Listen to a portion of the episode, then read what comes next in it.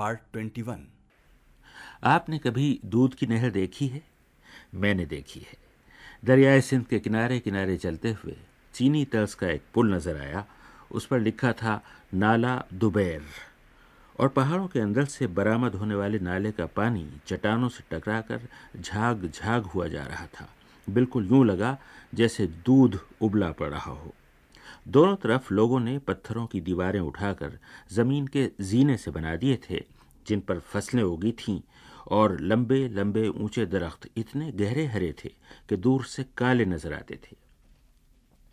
ऐसे दिलकश पहाड़ी नाले के पास रहने वाले बाज लोगों ने अपने मकान नीचे न सिर्फ़ नाले के किनारे, बल्कि उसके दरमियान धरी चट्टानों के ऊपर इस तरह बना लिए थे कि कहीं सफ़ेद पानी दहलीजों को छू रहा था और कहीं फर्श को। मैंने सोचा कि रात को इन मकानों में सोने वालों को गजब की लहरों और उनके शदीद शोर के बावजूद कैसी अच्छी नींद आती होगी। नाला दोपहर पार करते ही इस छोटी सी बस्ती रांगिला का बाज़ार आ गया। सौदे सुलफ की दुकानें, मुसाफिर खाने, चाय खाने और दर्जियों हजामों मिस्तरियों और जुफ्त साजों की दुकानें और इस बाज़ार में खाली खूली घूमते हुए लोग। मेरी जीप रुकी तो रांगिला के बच्चों और नौजवानों ने उसे घेर लिया। मैं उनके चेहरे देखकर हैरान रह गया। भूरे बाल, खुली रंगत, मोटे मगर गुलाबी होठ, चौड़ी नाकें और करंजी आँखें। मेरे गिर्द बच्चे नहीं, एक पूरी आरियाई नस्ल खड़ी थी। यही थे वो लोग जो वस्ती एशिया और तुर्किस्तान की तरफ़ से उतरकर नीचे हिंदुस्तान के मैदानों में आए थे। मैं सामने चाय खाने में जा बैठा।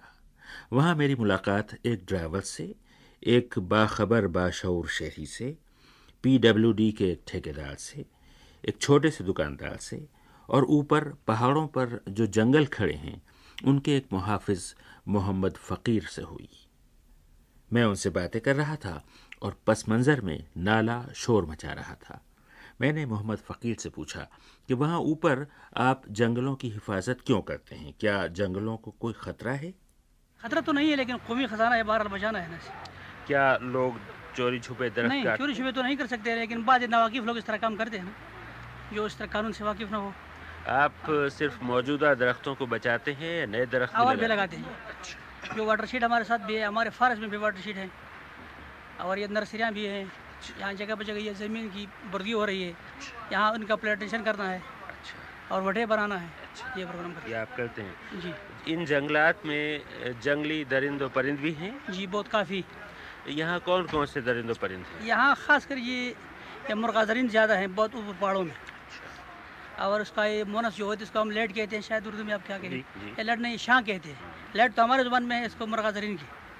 और शाह कहते हैं इसकी बीवी को ना मोनस को है और इस तरह जंगली भीड़ भी है मारखूर भी है। और इस तरह काफ़ी चीज़ें हैं जो कि तकरीबन उसके बाद चीज़ों का हमें नाम भी नहीं आता है। इतने बहुत लंबे चीज़ें हैं। आप उनकी हिफाजत करते हैं? जी वो वाइल्ड लाइफ महकमे के साथ है हमारे साथ लेकिन वो शाख भी हमारे साथ है। क्या ऐसा होता है लोग चोरी छुपे इन जानवरों को मारने की कोशिश नहीं नहीं जी कोशिश तो अक्सर ये होने लोग कानून से वाकिफ खास नहीं है ना। और वहाँ पर जो खास कर कानून का हाथ बहुत कमज़ोर हो ना वहाँ पर ये काम कर सकते हैं क्योंकि मसलन उधर उधर हमारे डिपार्टमेंट का आदमी नहीं पहुँच सकता है। हज़ारों फुट बर्फ़ होता है वहाँ पर ग्लेशियरें होती है तूफानी आती हैं इसलिए। ये थे मोहम्मद फ़कीर। इनके बराबर तनोमंद खुश शक्ल शाह नज़र बैठे थे। मैंने उनसे पूछा कि शाह नज़र साहब आप क्या करते हैं? हम ड्राइवर है। गाड़ी चलाते हैं या ट्रक? न- गाड़ी डाटसन। डाटसन मुसाफिर इसमें आप ले जाते हैं नहीं नहीं बस पैसेंजर? इधर का। यहाँ से आप पैसेंजर कहाँ तक ले जाते हैं? बिशाम तक ले जाता है आगे पटन तक ले जाते हैं कमेला तक ले जाता है। यहाँ से बेशाम का एक आदमी का किराया कितना होता है? पाँच रुपए जी। और पटन का? इधर से भी पाँच है पटन का। आगे आप गिलगित या मानसहरा नहीं जाते? नहीं नहीं जी बिशाम से आगे नहीं जाता। ज़रा मुझे बताइए कि दोनों तरफ़ की सड़कों की पहले क्या हालत थी और अब सड़क की क्या हालत है? पहले तो ठीक था लेकिन अभी बहुत ख़राब हो गया। क्यों? ये पहाड़ से ये बारिश से वजह से पहाड़ गिर जाते हैं। वो तो पहले भी गिरते थे? पहले गिरते थे लेकिन चाइना वालों ने ठीक किया था। उससे बाद अभी कोई प्रोग्राम नहीं करने का। चाइना वाले चले गए हैं तो अब इसकी देखभाल कौन कर रहा है? अभी इसका इंजीनियर ये फौजी है। जी। अभी यहाँ से कार की एक रैली गुजरी थी और वो तीन चार दिन गिलगित में रुकी रही क्योंकि ये सड़कें बहुत ख़राब थी। आपने देखा था क्या हालत थी उस वक्त सड़कों की? उसकी हालत उस वक्त में बहुत ख़राब था सड़क की। उधर से स्लाटिंग हो रहा था। कोई काम करने का था ना मशीनगिरी नहीं था फौज के साथ। ये थे शाह नज़र और मेरे बाएँ हाथ पर जाबित खान बैठे थे। चेहरे से नज़र आता था कि समझदार और बाशूर हैं। मैंने जाबिद खान से पूछा कि यहाँ कोहिस्तान में इस नाला दुबैर के आसपास रहने वाले लोग आम तौर पर क्या करते हैं? लोग ज़मींदार पॉपुलेशन लोग ज़मींदार कर रहा है और बाज़ी लोग दुकानदारी भी कर रहा है। इस बाज़ार में जो है, बाहर के लोग भी ज़्यादा है, स्वाद चार बाग वाला। अपना कोहिस्तान वाला तोड़ा है। ताकि ये लोग तजारत मिजारत ज़्यादा नहीं जानता है तो इसलिए ये लोग ज़मींदारा करता है और जंगलों का काम करता है जंगल काट कर वो बेचता है। यहाँ बच्चों की तालीम का क्या हाल है? पहले बच्चों का तालीम का कुछ प्रोग्राम ऐसा सेट नहीं है दूर दूर स्कूल है नज़दीक नहीं है तो उस वजह से बच्चे जो है वो तालीम से बगैर रहता है तालीम का कोई प्रोग्राम अच्छा नहीं है। नौजवान यहाँ खाली वक्त में क्या करते हैं? नौजवान बस ये फजूल फिरता है और ज़मींदार का काम करता है। और कुछ जंगलों का काम करता है। यहाँ जराइम तो नहीं? नहीं। मारपीट चोरी मारपीट नहीं चोरी वगैरह नहीं और आपस में ये लड़ाई हो सकती होता है। कत्ल वगैरह करता है आपस में। ये तो यहाँ पुराना किस्सा है। हाँ पुराना बहुत पुराना। है। ये तो, वाली स्वाद का वक़्त से आगे। जाबित खान ने मुझे एक दिलचस्प बात बताई। इंडस कोहिस्तान के इलाके में सियासी तौर पर बासर लोग कौन हैं? मेरे इस सवाल के जवाब में उन्होंने दो खानदानों का ज़िक्र किया। कहने लगे, इधर जो है ये कोहिस्तान दो हिस्सों में तकसीम है। एक मलक सैद अहमद और एक मलक अली मुला उन दोनों में तकसीम होता है वाली स्वाद का वक़्त से। और अभी वो लोग उस पार्टी में एक पार्टी में अगर दूसरे पार्टी में। तो अभी अली मुला मलक का लड़का जो है वो एम पी ए फिर मशीर बना हुआ है। और मलक सैद अहमद का लड़का जो पीपल प्रोग्राम में एडमिनिस्ट्रेटर है, ज़िला का। पार्टी का सदर भी रहा था, अभी एडमिनिस्ट्रेटर बन गया है। और दूसरा मशीर है। वो दोनों दुबेर का है। दुबेर का है दोनों बड़े। और ये कोहिस्तान जो उनके वालिस्वाद का वक़्त भी ये सर रहा था। अभी वो पाकिस्तान में भी वो ये सब हो रहा है। दुबैर में क्या सियासी सरगर्मियाँ बहुत सियासी सरगर्मी ज़्यादा है क्योंकि कोहिस्तान का बड़ी जो है वो दोनों दुबेर में है। तो दोनों ख़ानदान दुबेर में रहने वाला है। तो इसलिए सियासी इधर ज़्यादा है सरगर्मी। शहर दुबैर इस जगह से जहाँ ये नाला है तकरीबन 25 किलोमीटर दूर है। मेरे सामने शाहराह कराकरम तेज़ी से मुड़कर नाला पार करती थी और सड़क पर इक्का दुक्का गाड़ियाँ चल रही थीं। अब मेरी गुफ्तगु अब्दुल वदूद साहब से हो रही थी। मैंने उनसे पूछा कि आप क्या करते हैं? हम तो ये पे डब्ल्यू में ठेकेदारी कारोबार करते हैं। अच्छा। ये इन सड़कों और पुलों की मरम्मत से कोई ताल्लुक है आप जी जनाब। क्या हाल है सड़कों का? पहले कैसा था अब कैसी पहले से अभी इस वक्त बहुत ख़राब हो गया ये बड़ा रोड। और बाकी छोटे रोडों पे तो कोई तवज्जो भी नहीं देता। इनके अलावा जो है ना बाकी सही तमीरत भी कहीं सेट नहीं है। चाय खाने के सामने बहुत से लोग जमा हो गए थे। मैंने उनमें एक होनहार चेहरा देखा और पूछा आपने तालीम पाई है क्या?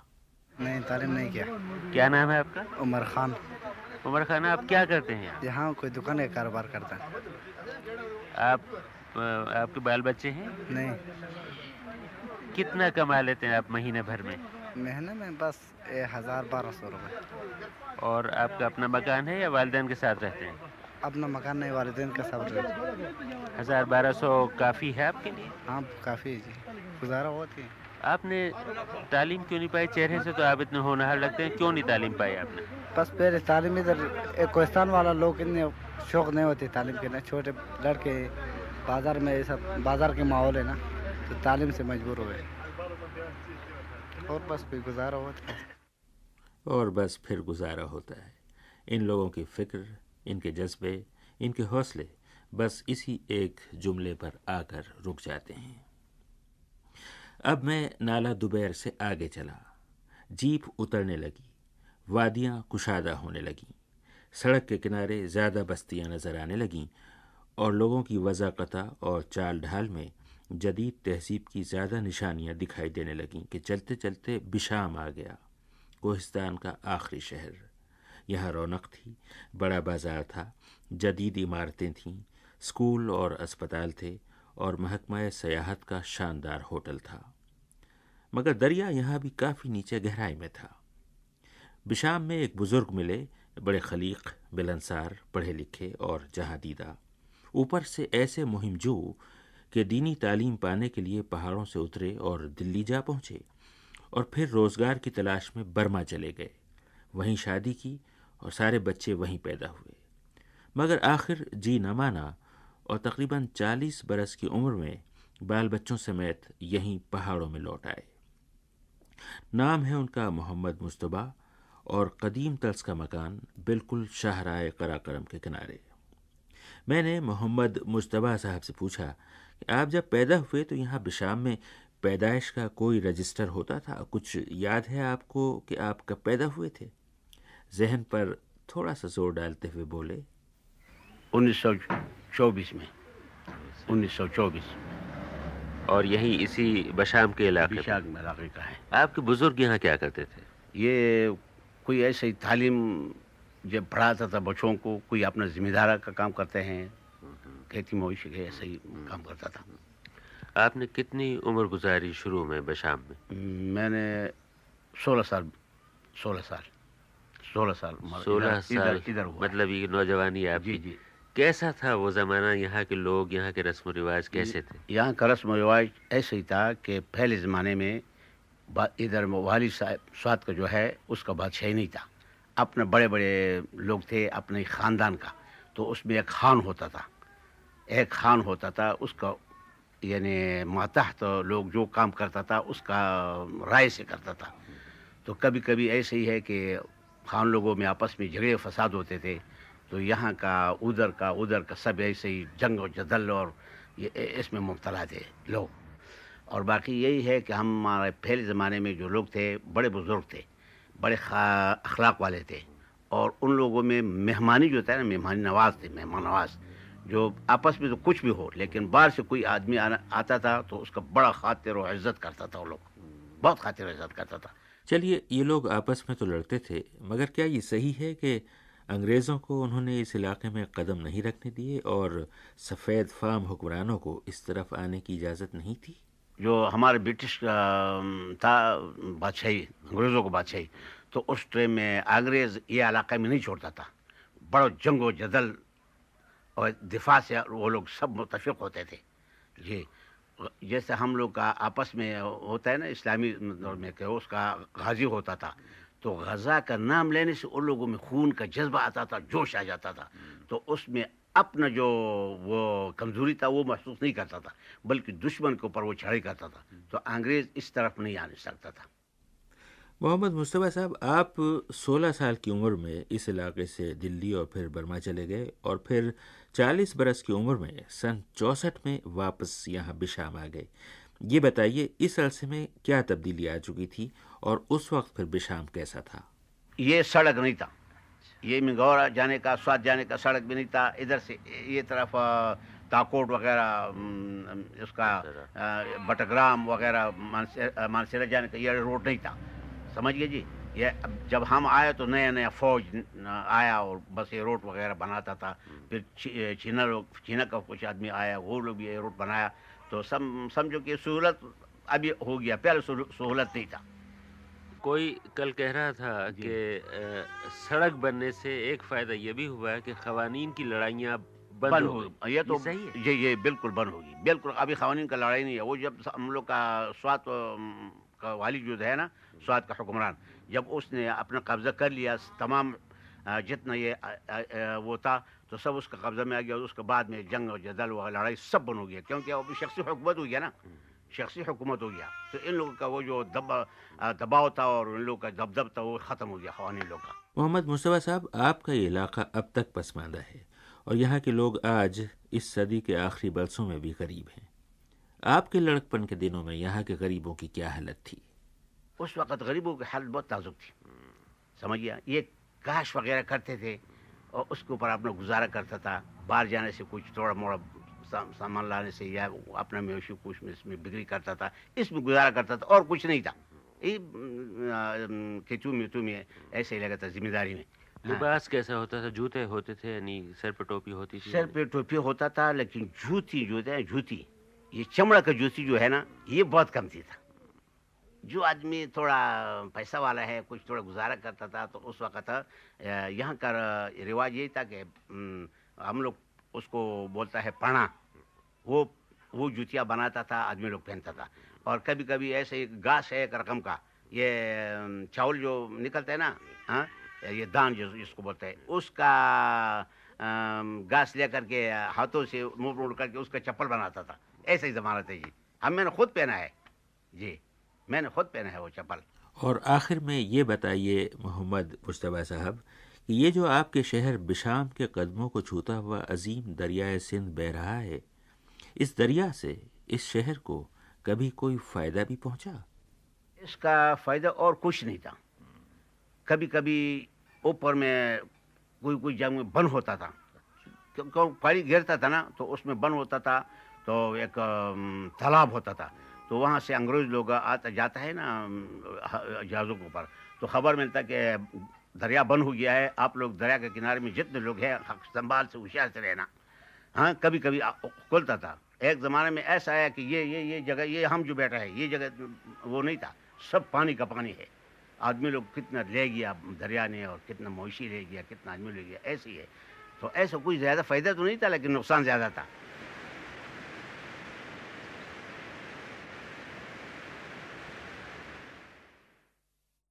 Part twenty two.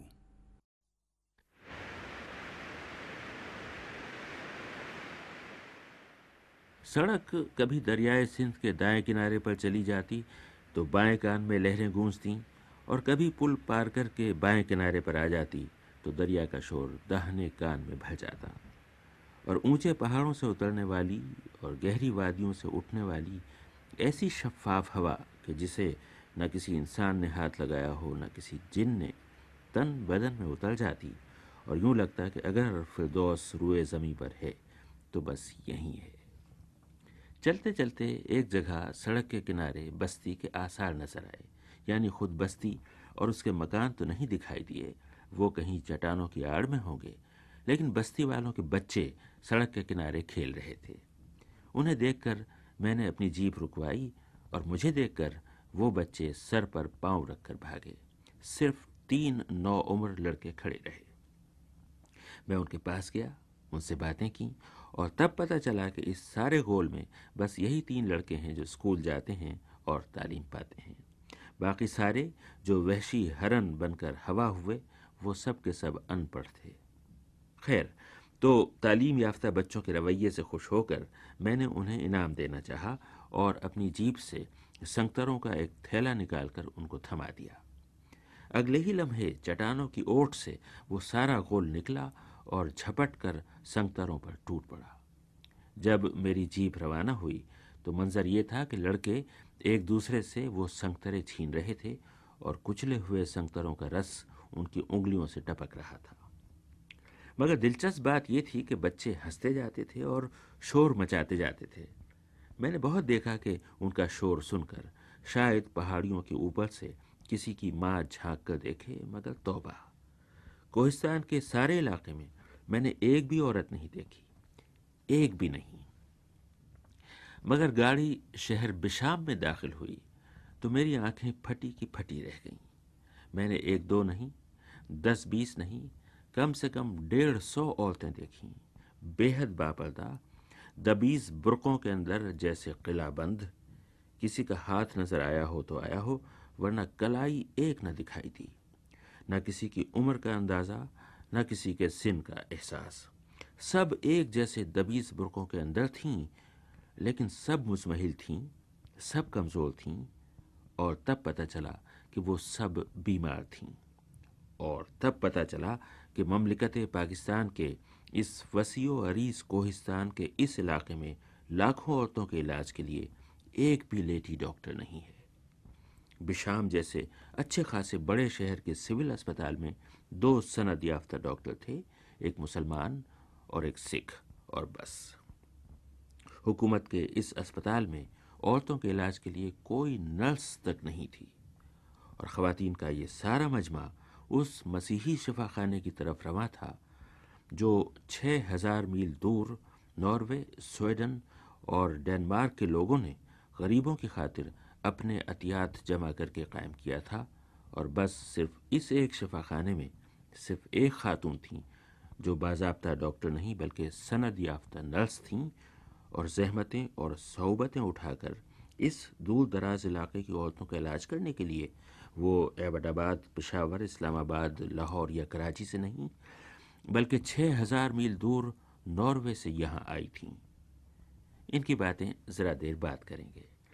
मगर मुझे ये देखकर हैरत हुई कि इस लंबे चौड़े ज़िला कोहिस्तान के इस खत्े में, जो उन इलाकों से ज़्यादा दूर नहीं जो महजब कहलाते हैं, आम लोगों, देहातियों और पहाड़ियों के दवा इलाज के लिए कोई खुदा का बंदा नहीं उठा। तब एक गोशे से आवाज़ आई कि यह सरजमीन बिजियालों से खाली नहीं है, यहाँ के नौजवानों ने कोहिस्तान हेल्थ गार्ड एसोसिएशन के नाम से अपनी एक तंजीम बना ली है, जिसके हेल्थ गार्ड खुद अपनी जानें खतरे में डालकर दूर दूर के देहात और ऊँचे ऊँचे पहाड़ों पर जाते हैं और मरीजों की जानें बचाते हैं। कोई है इस तंजीम का अहदेदार? मैंने पूछा, और एक तरफ़ से आवाज़ आई, मैं हूँ इसका नायब सदर। फैजुल अबरार नौजवान हैं, जहीन हैं, तालीम याफ्ता हैं, जोशीले हैं और उनसे बातें की तो अंदाज़ा हुआ कि कुछ करना चाहते हैं। मैंने उनसे पूछा कि, आप क्या करना चाहते हैं? हम ये करना चाहते हैं कि इस इलाके से गुर्बत दूर हो, क्योंकि हमारा इलाका बहुत पसमानदा है। और इसमें सेहत के बारे में हम कहते हैं कि हम लोगों को ज़्यादा से ज़्यादा सहूलत, यानी कि किसी तरीके से पहुँचाएँ, जिसके लिए हमने प्रोग्राम भी बनाए हैं। कोस्तान हेल्थ गार्ड एसोसिएशन एक हमने बनाया है, जिसका मैं नायब सदर हूँ। और उसके अंदर हम जो है पहाड़ों के अंदर अपने हेल्थ गार्ड्स को भेजते हैं और वहाँ लोगों को मुफ़्त मशवरे देते हैं जिससे लोगों का काफ़ी काम होता है। ये लोग कौन हैं हेल्थ गार्ड्स ये वो लोग हैं जो कि जिनको यहाँ एक हमने एसोसिएशन है उसके उसी एसोसिएशन के थ्रू पैरामेडिकल इंस्टीट्यूट हमने खोला है जिसके अंदर तकरीबन 52 लड़के आ, साल के अंदर ट्रेनिंग करते हैं पूरे साल में। जब वो फारग होते हैं, या तो वो डिस्पेंसर गवर्नमेंट उसको कर लेते हैं नौकरी उसको मिल जाती है, या वो फारग हो, अपना कारोबार करते हों तो उन्हीं को हम हम कुछ फैमिली प्लानिंग की तरफ़ से एजाज़ियत देते हैं। और उसी एजाज़िया पर भी उनमें ख़ुद अपना एक दर्द होता है कि हम जाएँ इस पहाड़ों के अंदर और खसूसी तौर पर ये जच्चा बच्चा का जो प्रोग्राम होता है यानी कि काफ़ी ऊँचे ऊँचे पहाड़ हैं उसमें अगर कोई डिलीवरी केस हो तो वो तो बहुत ही अक्सर ऐसा होता है कि अस्पताल पहुँचाने से पहले ही उसकी डेथ वाक़ हो जाती है। तो उसी के लिए जो है हम अपने उनको भेजते हैं। हेल्थ गार्ड्स में क्या सब लड़के हैं या खातन भी हैं? खातन तो हेल्थ गार्ड में नहीं है। वैसे हमारे पास एक दो सेंटर है। पटन के अंदर एक एल है हमारी। वो भी अगर इस तरह कोई हमें पूरी पता चल जाता है तो उस एल को हम भेजते हैं उसी इलाके में ताकि वो फ़र्स्ट एड दे सके और मदद कर सके। अगर बहुत ही उसका कॉम्प्लिकेटेड केस हो तो उसको हम फिर सिविल हॉस्पिटल मिंगवारा या आ, उस उसको भेजते हैं मानसेरा को। आप बता रहे थे कि गरीबी बहुत है पहाड़ों में जो लोग रहते हैं। क्या हालत है उनकी बताइए ज़रा। आपने देखी है? जी हाँ उनकी हालत तो ये है कि एक तो रोड भी नहीं है अगर हैं भी तो उनकी हालत यानी कि ठीक नहीं है। अभी चंद दिनों का एक वाक़ है जो कि हमारा कोहिस्तान का मलक सैद अहमद का लड़का जो कि पीपल्स वर्स प्रोग्राम का एडमिनिस्ट्रेटर भी है। वो एक मरीज़ को अस्पताल ला रहे थे। तो रास्ते में आ, वो रोड का चूँकि इतना बुरा हालत है टायराइड खुल गया या पता नहीं क्या हुआ उससे तो वो उसके अंदर नाले के अंदर गिरा। तो तीन उसमें आदमी फोत हो गए इसमें डेथ हो गया तीन आदमियों का। और मौजाना तौर पर वो जो चेयरमैन था वो बच गया। जिसने बहुत ही बहादुरी का मुजाहरा किया उसके अंदर एक ज़ख्मी को जो है ना वो बड़े तक, मुश्किल से उसने बचाया। और फिर उसको लोगों ने रस्सियाँ फेंक कर उसके अंदर नाले के अंदर लगा था। रस्सियों से फिर उनको बाँध कर वो ले आया। यानी ये हमारे इलाके का, यानी न तो रोड है, यानी कि सही वो रोड नहीं है। अगर है भी तो उसका हालत ठीक नहीं है। तो और चूँकि इलाका बहुत, यानी कि लंबे लंबे, ऊँचे ऊँचे पहाड़ हैं तो उसमें ज़ाहिर है कि गुर्बत तो होगी, क्योंकि उसमें ज़िम्मेदारी का कोई वो तो हो नहीं सकता। यहीं से लोग बाहर मजदूरी करके और ऊपर ले जाकर खाते हैं। कैसे गरीब कैसे सादा और कैसे दुखी लोग हैं। मगर औलादें बहुत होती हैं और उनकी ज़िम्मेदारी के बोझ तले दबे जाते हैं। मैंने फैजुल अबरार साहब से पूछा कि क्या ये लोग ख़ानदानी मनसूबाबंदी के बारे में कुछ जानते हैं या कुछ पूछने आते हैं आपसे? जो समझदार देहाती होते हैं समझदार अनपढ़ होते हैं समझदार भी, भी होते हैं तो वो आते हैं हमारे पास दवाइयाँ लेते हैं हमारे जो फ़ील्ड ऑफ़िस है उसमें जाते हैं। और उनसे वो दवाइयाँ भी लेते हैं इंजेक्शन भी लगवाते हैं जो समझते हैं। जो नहीं समझते हैं तो फिर उसको हम हमारे ये फ़ील्ड अफसर वगैरह ये लोग हैं उसको समझाते हैं कि भाई इसके ये आपको फ़ायदे हैं। और ये नकाइस भी बताते हैं अगर इसमें कोई इस तरह बात हो तो उसको बताते हैं कि आप करें इस तरह। माओ को और ख़वान को बताने का कोई इम्कान है कोई तरीका है? जी हाँ हमारे पास यहाँ मुकामी तौर पर भी ट्रेंड दाइयाँ हैं। ट्रेंड दाइयाँ हैं वो जिसको जिसके लिए लाहौर से भी और इस्लामाबाद से भी आ, लेडी डॉक्टर्स आते हैं।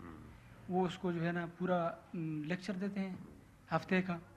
तो वो समझ जाती हैं वो फिर वो वो खुद भी अनपढ़ होती हैं। फिर उनको अनपढ़ों को समझाना बहुत आसान होता है। अब मैंने फैजुल अबरार साहब से वो सवाल पूछा जिसे पूछने के लिए मैं देर से बेचैन था। मैंने कहा कि ये बताइए कि इस खत्ते में जहाँ रोज़े नमाज़ की बेहद पाबंदी है लोग शरीयत पर जान दिए देते हैं। यहाँ सड़क के किनारे जदीद उम्दा और साफ़ सुथरी इमारत में इस्लामी नहीं मसीही शफाखाना कायम है। क्यों?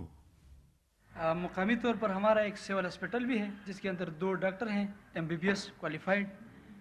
और चूँकि यहाँ हमारे सिविल हॉस्पिटल के अंदर कोई लेडी डॉक्टर नहीं है अभी तक कोई लेडी डॉक्टर नहीं आई है हुकूमत ने पोस्ट नहीं की है तो उसी वजह से चूँकि इस मसीही शफाखाना के अंदर सिर्फ़ औरतों का इलाज होता है, और उसमें सिर्फ़ एक गालिबा नर्स होती है, जो कि महीने के अंदर सिर्फ़ सात दिन यहाँ ड्यूटी करती है, सात दिन उसकी ड्यूटी होती है। तो उस सात दिनों में इतना रश होती है औरतों का, जो कि काफ़ी हमारा इलाका जो है, काफ़ी लम उसका लंबा चौड़ा है। तो उससे वो एक ही लेडी डॉक्टर है यहाँ लेडी डॉक्टर ही होगी शायद उसी पर बहुत रश होता है।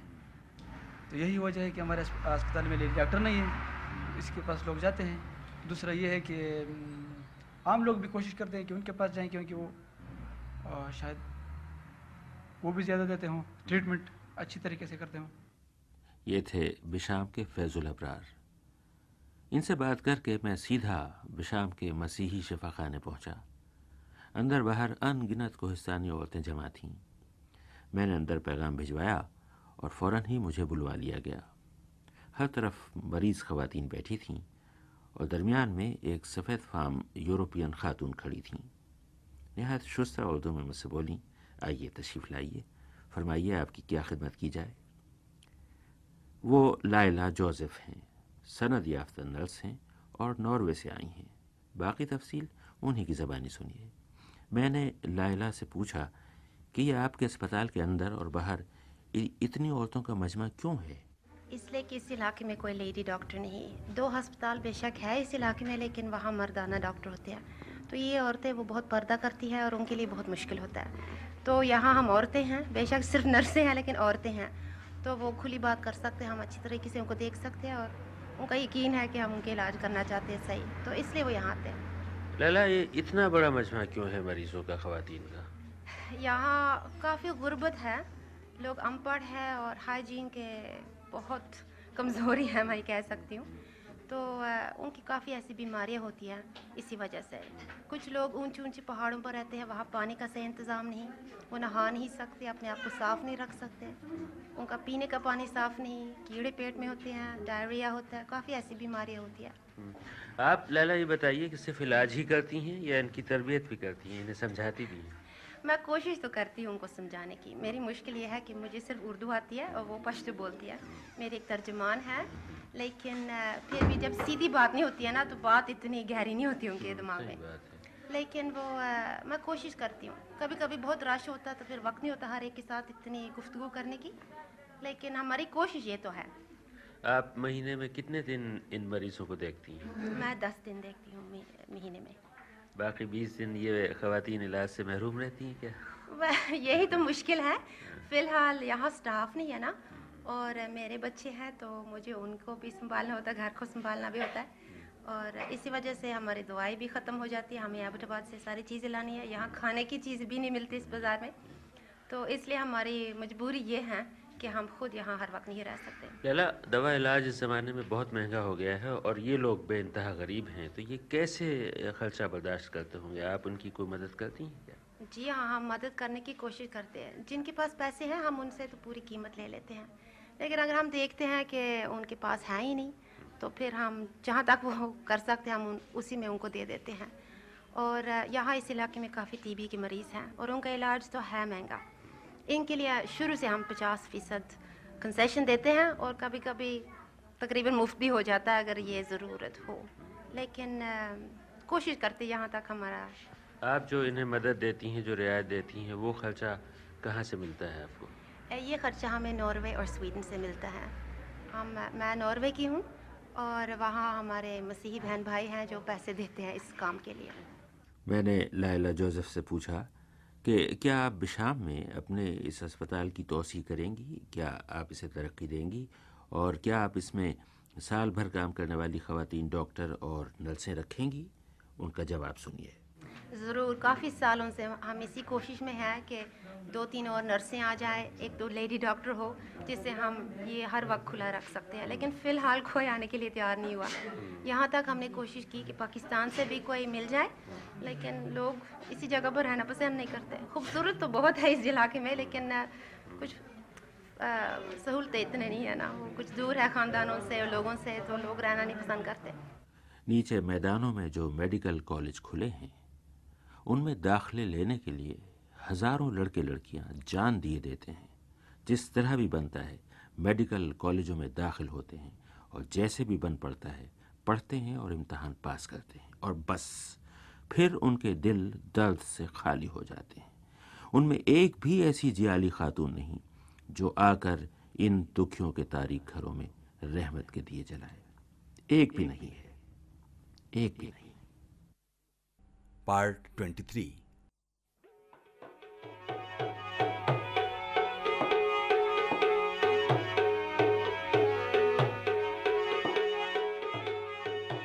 कोहिस्तान का इलाका ख़त्म हुआ। दरिया और सड़क दोनों नीचे उतरने लगे। वादियाँ हथेलियों की तरह फैलने लगीं। नंगे पहाड़ों की जगह सरसब्ज पहाड़ और चीड़ के जंगल आ गए। गोया हम उस जगह पहुँच गए जहाँ बारिशें लेकर बादल भी पहुँच जाते हैं और जहाँ हिमालय उनका रास्ता नहीं रोकता। हवा में चीड़ के दरख्तों की खुशबू घुलने लगी। पहाड़ी हवा आहिस्ता आहिस्ता मैदानी हवा में तब्दील होने लगी।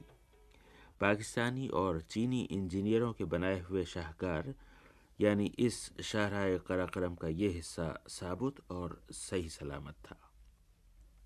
अब राह में वो बड़ा सा पुल आया। जिस पर हमने दरियाए सिंध को यहाँ पहाड़ों में आखिरी मरतबा पार किया। अब मंजर बदला, कोट पतलून पहने हुए लोग नई नई मोटर गाड़ियाँ, बच्चे और यहाँ तक कि उनकी माएँ भी नज़र आने लगीं। और ज़रा देर बाद शहर थाकोट के होटलों की चिमनियों से उठता हुआ धुआँ भी दिखाई देने लगा। अगले ही लम्हे हमारी जीप थाकोट के बाज़ार में दाखिल हुई और पक्की सड़क से कच्चे किनारे पर उतरी तो पहाड़ी मिट्टी उसके टायरों तले चलचराने लगी। यहाँ खूब रौनक थी। दुकानें खुली हुई थीं, होटल ग्राहकों से भरे हुए थे और लोग बेकार नहीं बल्कि मसरूफ़ नज़र आ रहे थे। मैं अपने सर के दर्द की दवा ख़रीदने के लिए एक केमिस्ट की अच्छी खासी साफ़ सुथरी और रोशन दुकान में दाखिल हुआ और नौजवान केमिस्ट मोहम्मद गनी से मेरी मुलाकात हुई। वो इस इलाके के तीन चार और नौजवानों की तरह सनद याफ्ता डिस्पेंसर थे और ज़रा सी गुफ्तगु से अंदाज़ा हुआ कि दवाओं और बीमारियों से खूब वाकिफ़ थे। मोहम्मद गनी से बातें होने लगीं। मैंने पूछा कि ये थाकोट का इलाका कैसा है? यहाँ के लोग कैसे हैं? इनकी ज़िंदगी कैसी है? जनाब, थाकोट जो है, ये एक गरीब इलाका है, नहायत गरीब इलाका है। यहाँ पर लोग जो है अक्सर पहाड़ों में रहते हैं। थाकोट के थाकोट में पानी जो है दरिया सिंध के बगैर वो बहुत कम मिलता है। लोग खेती बाड़ियों पर गुजारा करते हैं जी। जो लोग खेती बाड़ी करते हैं तो उसके जो फ़सलें होते हैं, वो बारिश पर होते हैं। यहाँ पर ज़िंदगी लोगों की तकरीबन तकरीबन अजीरन है। ज़िंदगी अजीरन है, वहाँ ऊपर पहाड़ों में ऐसा शुस्ता और शगुफ्ता लफ्ज सुनकर ज़िंदगी सच पूछिए तो बाग बाग हो गई। मगर पूरे बल्तिस्तान और सारे कोहिस्तान के सफ़र के बाद ये पहली जगह थी जहाँ किसी ने शिकायत की और ज़िंदगी की सहूलतें दस्तियाब न होने का शिकवा किया। वरना वहाँ ऊपर रहने वालों को शायद मालूम भी न था कि उनकी ज़िंदगी में क्या कमी है। उन्हें जो नसीब नहीं था, उसकी उन्हें तमन्ना न थी और जो कुछ नसीब था, वो समझते थे कि दुनिया बस इस जगह पहुंचकर रुक जाती है। मैंने मोहम्मद गनी साहब से पूछा कि अब तो आपके इलाके में शानदार शाहराय कराक्रम निकल आई है और आप पूरे पाकिस्तान से जुड़ गए हैं। इस सड़क के खुलने से कुछ फ़र्क आया? इस सड़क से ताकोट के लोगों की ज़िंदगी में बहुत कुछ फ़र्क आया है। पहले यहाँ के लोग खाने के चीज़ों के लिए और ज़िंदगी के लिबास वगैरह और दूसरे चीज़ों के लिए मानसर और एबटाबाद जाया करते थे। आज से तकरीबन कोई 18-20 साल पहले। लोगों को नहायत ज़रूर तकलीफ़ थी। अगर कोई आदमी बीमार हो जाए या कोई उनको गोली लग जाए तो उसको पिशावर या पिंडी या एबटाबाद ले जाया करते थे और ख़ास करके यहाँ के लोग जो थे, वो आपस में खान खवानीन जो थे, वो लड़ रहे थे। तो इसी वजह से ये लोग उनके महकूम थे। सड़क के आने से इन लोगों में वो पुराना खान खवानीन के जो ज़ुल्म सितम था, वो नहायत कम हुआ है। और इन अब यहाँ के लोग जो है, वो नहायत तालीम याफ्ता और बाखलाक बन गया है। सड़क की बात चल रही थी और सामने कुछ फासले पर चीनी तर्ज का बहुत बड़ा और खुशनुमा पुल नज़र आ रहा था। मोहम्मद गनी ने मुझे बताया कि जब ये सड़क बन रही थी, इस जगह चीनी इंजीनियरों का बहुत बड़ा कैंप था। मैंने पूछा, आपको याद है सैकड़ों चीनियों की मौजूदगी में यहाँ कैसा माहौल था? उस वक़्त माहौल कुछ अच्छा था बहुत अच्छा था जी। और ख़ास कर चीन वाले जो थे वो बहुत यानी पाबंद थे। अब वो काम काज में नहायत मेहनत कर रहे थे। आप लोगों के साथ उनका मिलना जुलना दोस्तियाँ ताल्लुकात थे? हाँ बिल्कुल थे। यहाँ आते थे? कोई ख़रीदारी कुछ हाँ ख़रीदारी कर रहे थे। ख़ास कर उनमें मेरे ख्याल में दो तीन मुसलमान भी थे। ये आपको कैसे अंदाज़ा हुआ था? वो बैठने से अंदाज़ा हुआ था कि हमारे साथ बैठे थे तो आप, आपके बिल्कुल सामने मस्जिद है जिसका रुख दरिया की तरफ़ है और नमाजी हाँ। सामने वज़ू कर रहे हैं। यहाँ कभी चीनियों ने आके नमाज़ पढ़ी? हाँ चीन के जो मुसलमान जो हज के लिए जो आज जाते हैं ना वो वापसी पर और यहाँ से जाते वक्त वो जब नमाज़ का टाइम होता है तो वो लोग यहाँ पर नमाज़ पढ़ते हैं। थाकोट में? थाकोट में। आप खुश होते हैं जब हाजी यहाँ से गुजरते बहुत खुश होते हैं बहुत खुश होते हैं। यहाँ के लोग उनकी खातिर मदारात करते हैं? बहुत खातिर करते हैं लोग बहुत खुश होते हैं लोग। उनको देख कर उनके साथ मुसाफा करते हैं और बहुत ज़्यादा खुश होते हैं। मोहम्मद गनी से बातें हो रही थीं कि सामने मस्जिद में नमाज़ ख़त्म हुई और बहुत से नमाजी उठकर वहीं केमिस्ट की दुकान में आ गए। उनमें हाजी सुल्तान ज़र साहब भी थे बाशूर तालीम याफ्ता और अपने इस इलाके से खूब अच्छी तरह वाकिफ़। मैंने सुल्तान ज़र साहब से पूछा कि थाकोट के इलाके में लोगों की कौन सी नस्ल आबाद है? यहाँ पे जो लोग आबाद हैं ये कहलाते हैं यूसुफजई पठान और इसके बाद इसका सेक्शन है स्वाति। अच्छा। तो ये लोग बहुत पहले काफ़ी अरसा पहले कई सदी पहले जो है स्वाद से माइग्रेट होकर इस तरफ़ आए हैं। तो यहाँ भी काफ़ी अरसे से यहाँ के रहने वाले हैं। और मादरी ज़ुबान यहाँ की जो है ये पश्तो है। हाजी सुल्तान जल साहब इन यूसुफ जई पठानों के रस्म रिवाज और इनके कबायली निज़ाम के बारे में बता रहे थे। कहने लगे हाँ यहाँ कबीले को जो है निमकाई के नाम से याद किया जाता है। तो यहाँ हमारे ताकोट का एरिया जो है यहाँ आठ कबीले के लोग हैं आठ नी मकई के। मुख्तलिफ़ नाम हैं उसमें कहलाते हैं खान खेल मलकाल दोदाल जहांगीरी और दो तीन और मतलब हैं।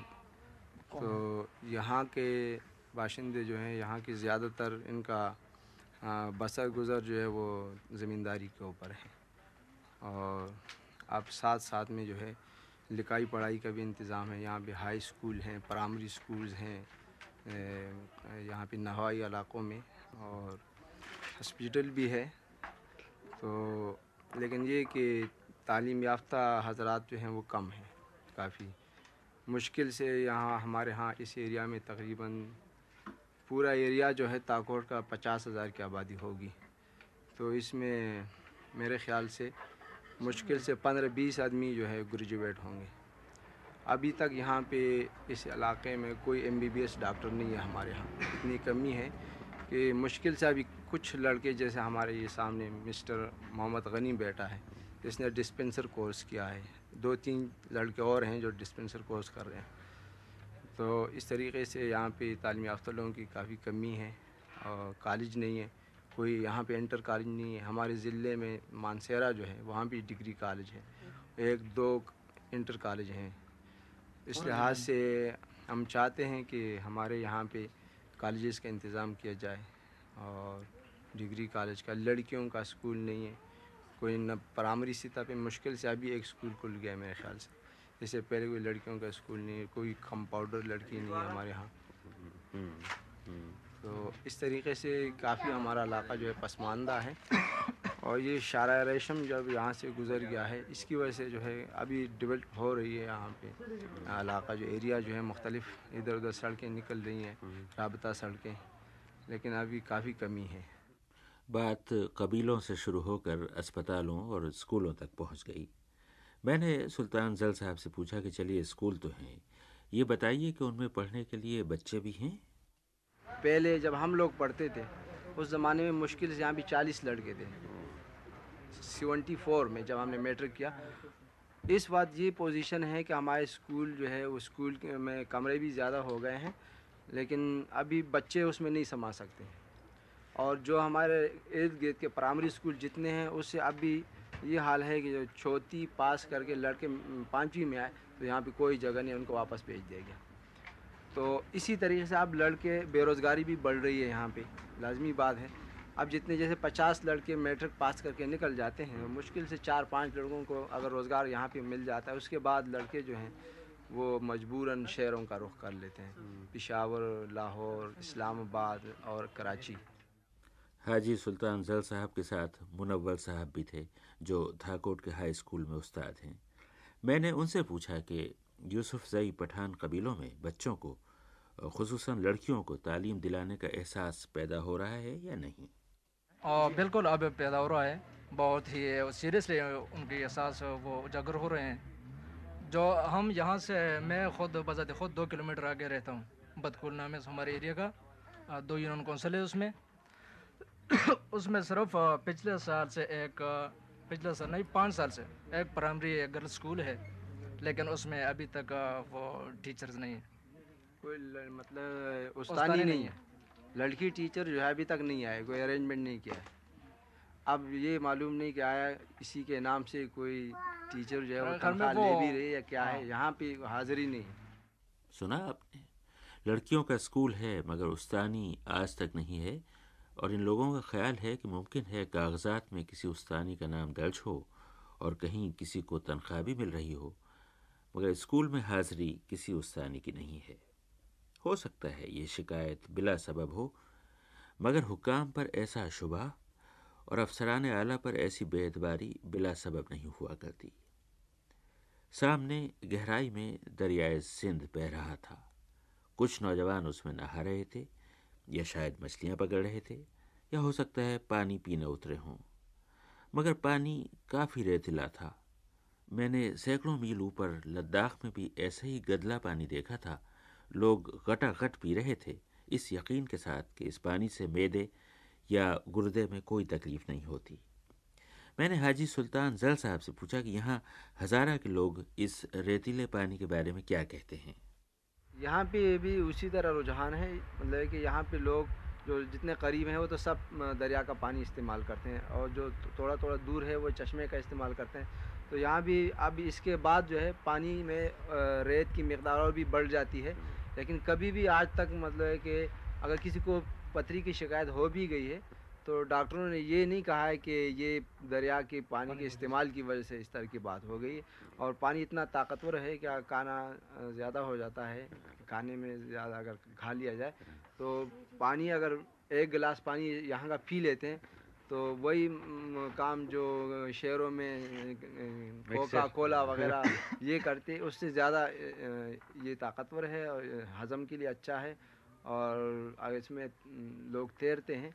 तो थोड़ी देर के बाद आदमी को फ़ौर भूख महसूस हो जाती है और पानी में मतलब वो रेत की वजह से कोई ऐसी बात नहीं। ये थे हाजी सुल्तान जर साहब और ये हैं थाकोट के होटल और चाय खाने खूब बड़े बड़े मेज़ों बेंचों और कुर्सियों से भरे हुए चूल्हों पर पतीलियाँ और केतलियाँ चढ़ी हुई और करीब ही दहकते हुए तनूर। मैं इन चाय खानों में गया और इनमें काम करने वाले नौजवानों से बातें करने लगा। एक नौजवान से मैंने पूछा कि आपका क्या नाम है? मोहम्मद इसरार। मोहम्मद इसरार साहब आप तालीम याफ्ता हैं? हाँ। कितनी तालीम पाई आप मेट्रिक। कहाँ से? ताकोट से। इसी थाकोट के हाई स्कूल से? हाँ। कब किया था मैट्रिक पास आपने? अब एक साल पहले। और उसके बाद अब आप क्या कर रहे हैं? मुलाजमत मिली आप? होटल नहीं नहीं मिली। होटल में काम कर कोशिश की आपने? कोशिश हमने नहीं की बहुत को नहीं मिला। अच्छा। बहुत लोगों ने मेट्रिक की लेकिन उसको मुलाजमत नहीं मिला। तो अब आप थाकोट में क्या करते हैं? होटल में काम करते हैं। ये होटल आपके किसी अज़ीज़ का है क्या? आ, अज़ीज़ का है चाचा का। किस तरह का काम है? यहाँ से गुजरने वाले लोग यहाँ ठहरते हैं क्या? हाँ बहुत। खाते पीते हैं? खाते पीते हैं। बहुत खाते पीते कौन लोग यहाँ से गुजरते हैं दरिया सिंध के पास ठाकोट से? किस तरह के लोग आते जाते हैं यहाँ से? बहुत अच्छे लोग उधर आते जाते हैं। पंजाबी पोस्टो वाला। ये ये सब ऊपर की नीचे की आबादी के लोग हैं या सयाह भी होते हैं? सयाह भी होते हैं। ठाकोट में सर्दियों में यहाँ का कारोबार बंद हो जाता है नहीं नहीं खुला हो जाता है। बहुत ज़्यादा होता है। सर्दियों में थाकोट का मौसम कैसा होता है? बहुत अच्छा है। दरिया में न ज़्यादा गर्म और न ज़्यादा दरिया में नहा सकते हैं जाड़ों नहीं नहा नहीं सकते। अच्छा। आप क्या करते हैं थाकोट में? हम होटल में काम करते हैं। आपने तालीम पाई? नहीं तालीम नहीं। होटल में आप क्या काम करते हैं? हम टेबल में काम करते हैं। आपको तनख्वाह मिलती है या कमीशन मिलता है? नहीं तनख्वाह मिलती है। तीस दिन काम करने का आपको थाकोट में कितना मुआवजा मिलता है? जी। महीने की आपको कितनी तनख्वाह मिलती है? आठ सौ सात सौ आपके बीवी बच्चे हैं? जी। कितने बच्चे हैं? एक है। सात सौ रुपये आपके लिए काफ़ी हैं। नहीं नहीं गुजारा हो जाता। है नहीं। कितनी तनख्वाह आपका ख्याल है टेबल मैन को? कम से कम कितने पैसे मिलना चाहिए? बस तकरीबन हज़ार बारह सौ बस। आपका अपना मकान है यहाँ? मकान है। कितना बड़ा मकान है आपका? बस छोटा है गुजारे कर यहाँ से आपके होटल से करीब है या दूर है? दूर। बस दूर है। ऊपर है कहीं? ऊपर अलाई में। आपकी शादी को कितना अर्सा हुआ? शादी का तकरीबन चार साल में। कैसी है आपकी आपकी दुल्हन? ज़रा मेरी ज़रूरत देखिए कि एक नौजवान से उसकी दुल्हन के बारे में पूछ लिया।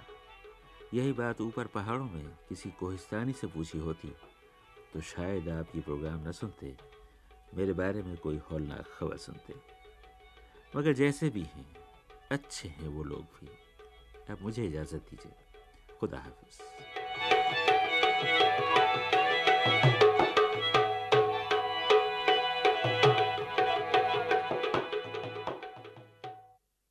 Part twenty four. दरियाए सिंध और शाहराह कराकरम, इन दोनों के किनारे थाकोट बस आखिरी शहर है। मैं थाकोट से चला तो करीब करीब सारी आबादी खुदा हाफिज कहने के लिए बाहर सड़क पर निकल आई। ज़रा आगे चला तो दरिया का रुख बदलने लगा। सड़क दूसरी जानब मुड़ने लगी और दरियाए सिंध का साथ छूट गया।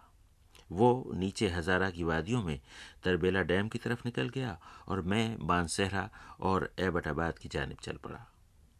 बस यहाँ से बरहना पहाड़ ख़त्म हुए और सब्जाजार शुरू हुए।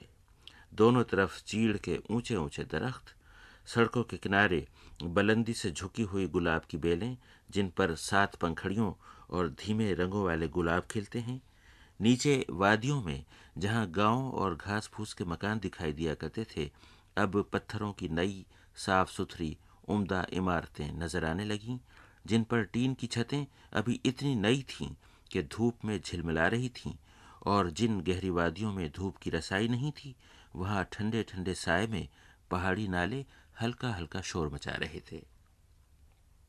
जो बच्चे भेड़ बकरियाँ चरा रहे थे उनके हाथों में लकड़ियाँ थीं, जिनसे वो कभी किसी चट्टान को मारते, कभी खुद अपनी ही एक टांग को, मगर खुद रेवड़ छोड़कर जाने वाली बकरी को कभी किसी ने नहीं मारा। मैं पहाड़ों से नीचे उतर रहा था। नीचे से राहगीर ऊपर आ रहे थे। हम करीब से गुजरे तो उन्होंने सलाम किया, बल्कि सलाम में पहल की। कहीं औरतें पानी के घड़े उठाए जा रही थीं। गैर मर्द को आता देखकर उन्होंने घड़े का कांधा बदल दिया ताकि चेहरा घड़े की आड़ में छुपा रहे। कहीं कहीं गाँव के स्कूलों में छुट्टी हुई थी।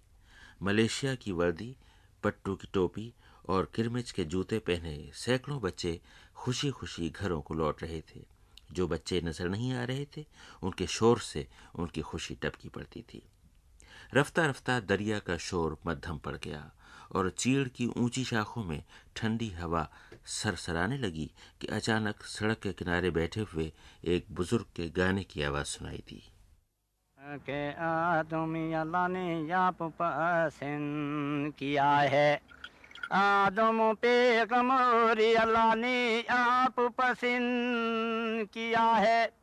पेगमर जो भी आया, नूर का तजला अल्लाह का रसूली।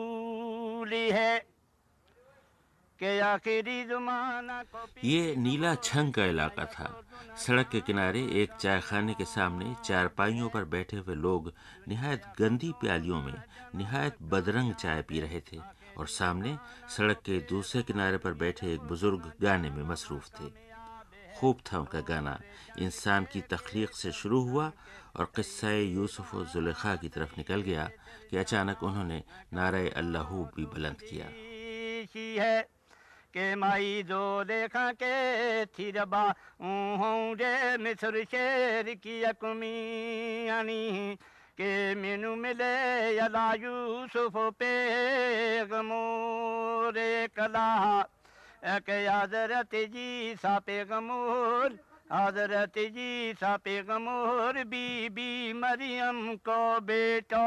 के मरियम बेटी किसकी है? अल्लाह, चाहे तमरे मुल्तनी फकीरा फकीर दो से अल्लाह को मैं बुज़ुर्ग के करीब गया और उनसे पूछा, बाबा, आपकी उम्र कितनी है? कहने लगे, मुझे छोड़ो और ज़मीन की फ़िक्र करो। वो बहुत तेज़ी से बूढ़ी हो रही है।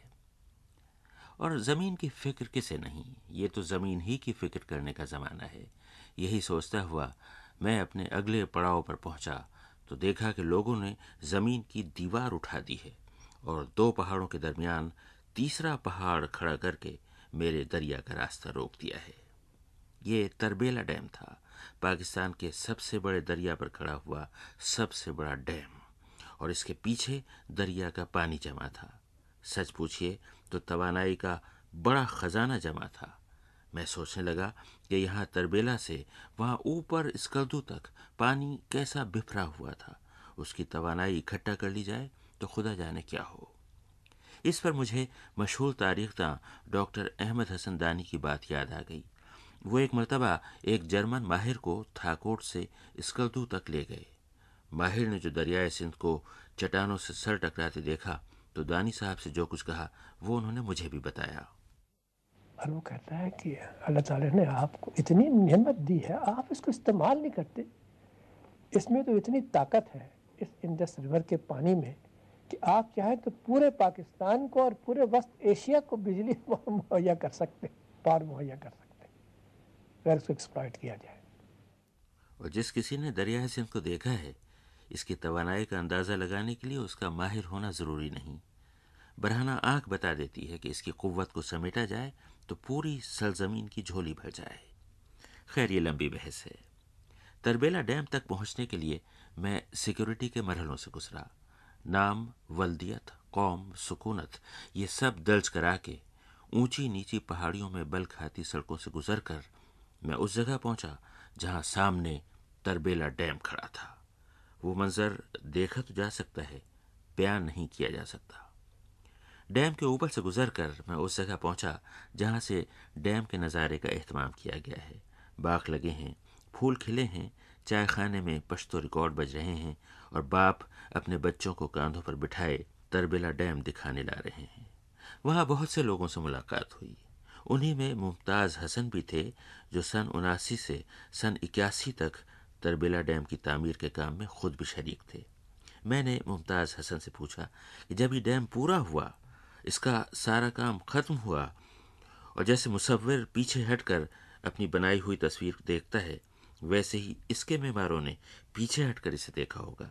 उस रोज़ यहाँ काम करने वाले हज़ारों लोगों की क्या हालत थी? उस वक्त लोगों के तासरात तो कुछ खुशी से हम किनार थे। और जब यहाँ से टीजीवी कंपनी डेलिंगम कंपनी और एक दूसरा डीको कंपनी था जब उन्होंने अपना काम कंप्लीट किया और वो जा रहे थे तो मैंने देखा कि बड़े बड़ी गाड़ियों पर ये मशीनरियाँ लाद के उन्होंने वापस ले जाते। तो रास्ते में जब कोई बिजली का लाइन होता तो उसके साथ लेबर होता इसके साथ बड़े बड़े डंडे होते हैं और इस तारों को ऊपर उठा देता है। कभी कभी ऐसा भी मौका आया कि वो मशीनरियाँ इतनी बड़ी होती कि इन तारों को उनको काटना पड़ता। उनको इन काट इन तारों को काट देता इसके बाद अपनी मशीनरी को गाड़ियों के ज़रिए गुजार देता है और दोबारा इस पर कंस्ट्रक्शन होता है। अब जब आप आए हैं उस वक्त तो मुझे एहसास होता है कि हज़ारों मजदूर मशीनें रात दिन आवाज़ शोर ये सब होता होगा। अब क्या मंजर आपने देखा है? ये है कि उसी वक्त जब फ्राइडे को जब हम रिफ़्रेशमेंट के लिए गाजी चले जाते उधर दो सन में हम किसी टेम फ़िल्म देखने के लिए जाते। तो ऐसा भी मौका है कि हमने देखा है कि एक खाली मैदान है। और जब हमने वहाँ फ़िल्म देख के वापस आना था हमें तो हम मैंने देख लिया कि एक बड़ा कारखाना लगा हुआ है घंटों में। बिल्कुल घंटों घंटों में। इतना जल्दी और ऑटोमेटिक काम हो रहा था इस पर तो यही मनाजिर लोगों के लिए दिलकशी का बायस भी बनता। और वैसी ही खुशी खुशी महसूस हो रही थी लोगों को। काम के दौरान कभी कोई हादसा होता था? कोई मजदूर कुचल गया कुछ हो बहुत गया? से। ज़्यादातर हादसे जो होते वो ड्रिल मशीन की वजह से होते। जब पहाड़ों को काट दिया जाता तो ड्रिल मशीन के ज़रिए ये हादसे होते। ये ड्रिल जो होता है वो फेल हो जाता। है या कभी कंट्रोल से बाहर हो जाता तो इसके ज़रिए बहुत से लेबर ऐसे थे। बहुत से हादसे इसी तरह हुए थे कि इसमें बिजली के करंट लगे हुए थे।